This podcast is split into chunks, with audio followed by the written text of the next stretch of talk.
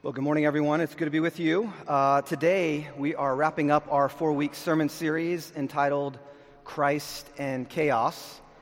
And so far, we have seen Jesus uh, calming a raging storm, miraculously feeding a large crowd of people, and healing a child while speaking into a father's doubt. Today, we're going to see Jesus confront chaos in the spiritual realm. So if you have your Bibles, you can open up to Mark chapter 5, verses 1 to 20. It's also printed in your order of worship. they came to the other side of the sea to the country of the Gerasenes. And when Jesus had stepped out of the boat, immediately there met him out of the tombs a man with an unclean spirit. He lived among the tombs, and no one could bind him anymore, not even with a chain, for he had often been bound with shackles and chains but he wrenched the chains apart and he broke the shackles in pieces. No one had the strength to subdue him. Night and day among the tombs and on the mountains, he was always crying out and cutting himself with stones.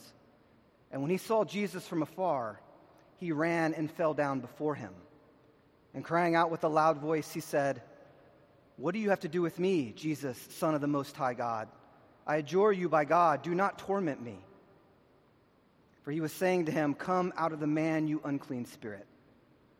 And Jesus asked him, What is your name? And he replied, My name is Legion, for we are many. And he begged him earnestly not to send them out of the country. Now, a great herd of pigs was feeding there on the hillside, and they begged him, saying, Send us to the pigs, let us enter them. So he gave them permission.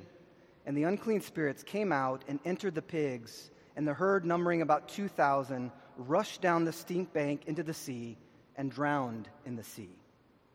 The herdsmen fled and told it in the city and in the country, and people came to see what it was that had happened. They came to Jesus and saw the demon possessed man, the one who had had the legion, sitting there, clothed and in his right mind, and they were afraid. And those who had seen it described to them what had happened to the demon possessed man and to the pigs. And they, be- and they began to beg Jesus to depart from their region. And as he was getting into the boat, the man who had been possessed with demons begged him that he might be with him. And he did not permit him, but said to him, Go home to your friends and tell them how much the Lord has done for you and how he has had mercy on you. And, and he went away and began to proclaim in the Decapolis how much Jesus had done for him, and everyone marveled. This is God's word given to us for our good. Let me, let me pray for us. Father, the story that we just read together is, needless to say, a strange one for many of us sitting here. But as strange as it might seem for us, I pray that you would show us Jesus and his healing power and that you would speak into our hearts in whatever situations that we find ourselves in this morning. May you encourage us. We pray these things in your name. Amen. Well, in a room uh, this size, I bet we could probably start a pretty rousing debate over what is the best donut in Chicago. Now, my family is all in for Do Right Donuts, and if you haven't been there, let me just say, they have a maple glazed donut wrapped in bacon. Need I say more? But back when I was in Chicago, or I moved to Chicago from college in 1999, there wasn't much going on in the donut scene. This was before the time of Do Right and Stan's. And you actually had to drive to South Bend, Indiana to get what was back then the holy grail of donuts Krispy Kreme. Now, a few months into my freshman year, I was hanging out late in the library, and somebody said, Hey, if we leave right now, we can go to Krispy Kreme before they close. And of course, it was a no brainer. So we headed out on a road trip to Indiana and ended up buying the last of their donuts right before they locked the doors, which happened to be several dozen. And then we turned right back around and we drove home. And let me tell you, it was absolutely worth it. Now, in our passage, I want us to notice that Jesus is taking a road trip of similar proportions. It's about a two hour boat ride from one side of the Sea of Galilee to the other. So, in the first few verses, we see that Jesus has sailed across from Capernaum. And then in verse 18, he is climbing right back in the boat and heading back across the lake. He pops in to the region of the Gerasenes briefly, merely to heal this man with an unclean spirit. And like my friends and I, Jesus had to cross an invis- invisible boundary to get to his destination. Now, this is the first time in Mark's gospel that Jesus enters a community that is non Jewish. And for most Jews, everything about this place is ceremonially unclean. I mean, it's a, there's a cemetery, a bunch of pigs, and a man with an unclean spirit. And if you notice, we don't hear anything about the disciples in this story. I can see the disciples thinking, um, Jesus, we're going to stay right here in the boat. You go do your thing. And so Jesus steps out of the boat alone. And a man is running towards him down from the rocky hill where the tombs are. And Mark writes in verse 3 This man lived in the tombs, and no one could bind him anymore, not even with a chain. For he had often been chained hand and foot, but he tore the chains apart and broke the irons off of his feet. No one was strong enough to subdue him. And night and day among the tombs and in the hills, he would cry out and he would cut himself with stones. Now, we don't know how long this man was living amongst the dead in the tombs. But if you have ever watched the show Survivor, Survivor, then you know that by the end of just one month living outside, the contestants are skin and bones. Their cheekbones stand out. They're covered in bug bites from head to toe and sometimes they have GI issues from the water and the food. So, as you picture this man approaching Jesus, imagine the season finale of Survivor and then some. He is naked with matted hair and a wild beard. And he, as he gets closer, his, his foul smell is overwhelming and his teeth are black with decay because he's not doing anything to care for his body. In fact, Mark tells us that the opposite is true. The spirits drive him to cut himself with stones. And so his arms are, are cut up and scabbed over, and he doesn't smile or make any of the normal facial expressions that signal safety or welcome. Mark tells us that this man is afflicted by an unclean spirit. And essentially, what this means is that what has become of this man is the work of evil. This person who is created in God's image, who has a name and a birthday and a family, has been assaulted by evil. And it has reduced him to a subhuman existence. Now, this is consistent with what Jesus tells us about the work of evil in John 10:10. 10, 10. Evil's goal is to steal, kill, and destroy. And not only is evil opposed to God, it is actively working against all the goodness of creation. And it's in particular opposed to the image of God in humanity. And so evil seeks to, to mar the image of God in us, steal our joy and our creativity, and our connection to God and to one another. Now, when we think of wars, when we think of generations of, of racism and slavery, urban violence and school shootings, and the way that we as individuals are tempted to look away the Bible says that there is much more at play in each of these situations than what we can see. And we are certainly responsible for what we do. But Scripture teaches that there are also bigger forces working behind the scenes. And the forces of evil at play in our passage are on full display. They are obvious. But I would argue that often the forces of darkness are much more subtly active in our world. It's like how the Apostle Paul says to the church in Ephesus If you let the sun go down in your anger, you are giving, the oppor- you are giving an opportunity to the devil. Just by letting the sun go down on our anger, we are giving evil a place to stand next to us. And I think there are at least three reasons that Mark includes this particular story and focuses so much on Jesus' work against evil. First, so that we will recognize evil when we encounter it. I mean, church, so often we don't even know that we're being attacked or that evil is at work behind the scenes. And second, so that we would not fall into hopelessness when we see such terrible evils play out in our world. And third, so that we would know that He actually strengthens us to stand against the work of evil. In our Old Testament lesson that was read this morning, the writer of Ecclesiastes imagines a world in which there is no one strong, there is no one strong enough to restrain evil. And if this were true, he says, then it would be better for us to have not been born at all.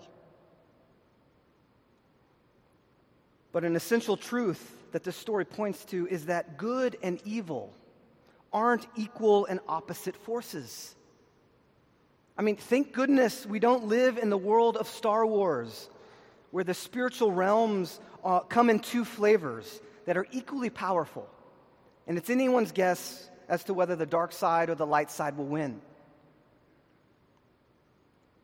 As C.S. Lewis says in the preface to the Screwtape Letters, he says, There is no power fully opposite to God. God has been self existent from all eternity. Evil has not. God creates, and evil has no power to create. It can merely seek to spoil the good things that God has made. And C.S. Lewis writes Satan is the opposite not of God, but of Michael the archangel. So, yes, evil has power, but nothing that comes close to God's. In the same way that Jesus, just in the previous story, calms a storm with a word, he merely commands the evil spirits to come out of the man. He doesn't have to throw a punch, he doesn't have to hold a seance. And immediately upon hearing his word, the evil spirits, which called themselves Legion, meaning 6,000 foot soldiers, caused the man to fall to his knees. And they begged Jesus to send them into the pigs. Mark writes, And the unclean spirits came out and entered the pigs and the herd, numbering about 2,000, rushed down the steep bank into the sea and drowned in the sea. And the people tending the pigs ran away and they told their neighbors what had happened. And when they came to see for themselves, what did they see? They saw Jesus with the man who had been possessed by a legion of demons sitting there, dressed in his right mind and they were afraid. They were afraid. Fear is the common denominator in this story. I think what's worth noticing is how fear, their fear and our own fear, serves evil in keeping us impoverished. The disciples are afraid of the unknown, of becoming unclean, and so they stay in the boat and, and miss the miracle. The people of the region, who are under, understandably terrified by this man, are also terrified by Jesus, who has the power to subdue this strong man when no one else could. I can imagine they might be thinking, what else will we lose? What will it cost us to keep this kind of power around? What might he ask of us? And so they ask God to leave. They ask God to leave their region.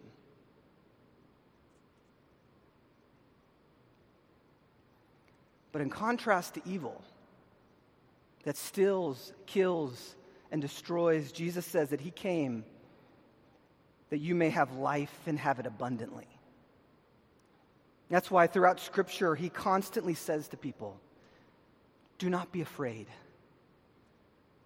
Fear will cause us to grip tightly to the little that we have rather than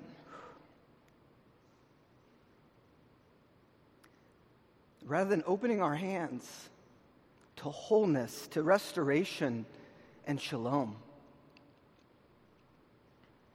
And what's remarkable is that Mark tells us as Jesus is getting in the boat to head back across the Sea of Galilee, the man who had been possessed by demons begged Jesus to go with him.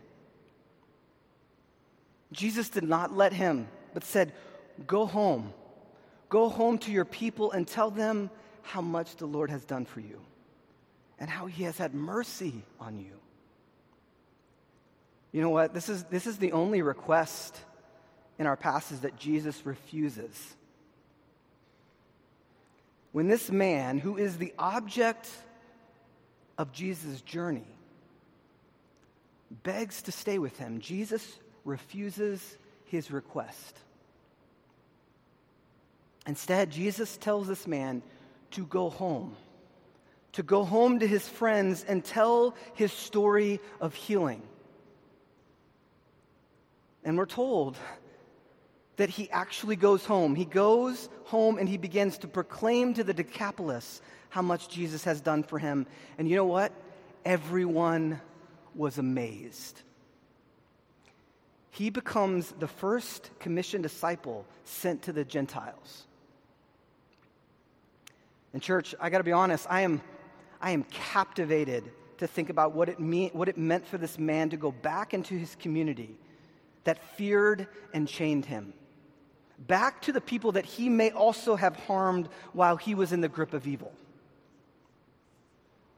In a sense, Jesus is instructing this man to unravel and make sense of his story.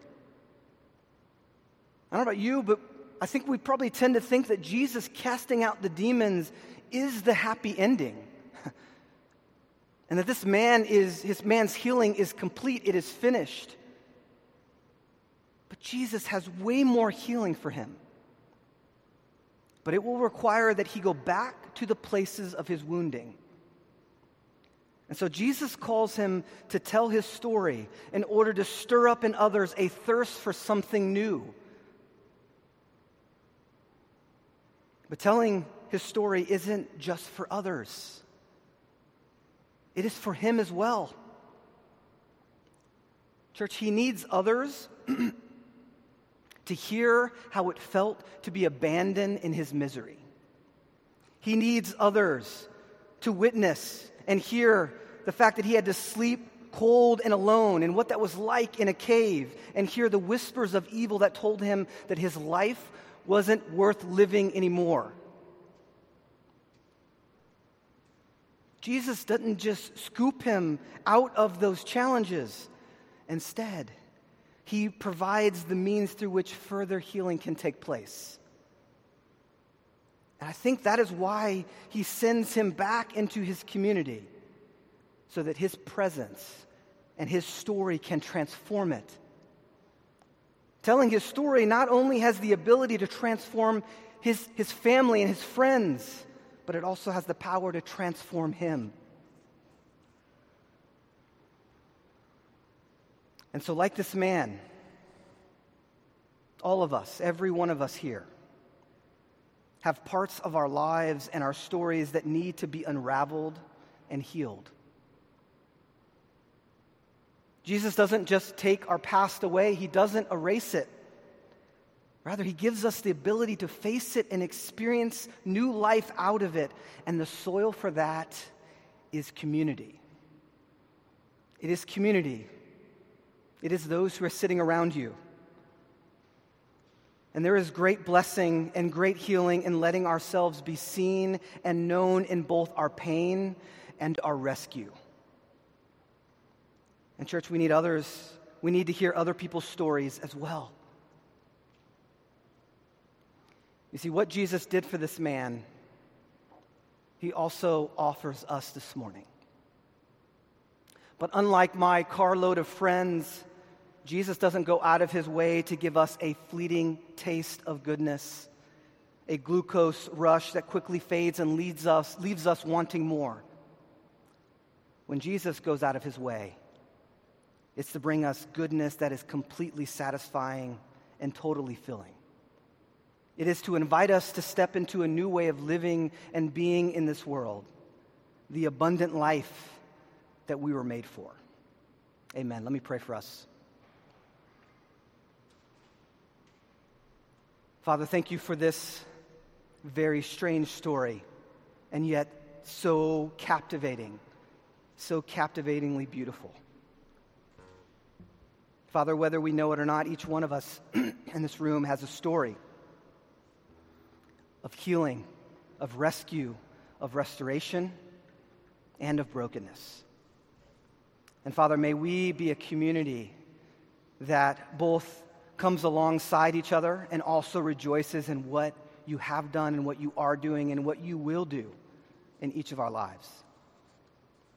Would you transform us as you do through this story, through our own stories and the great story of redemption? that all of our stories find their meaning in.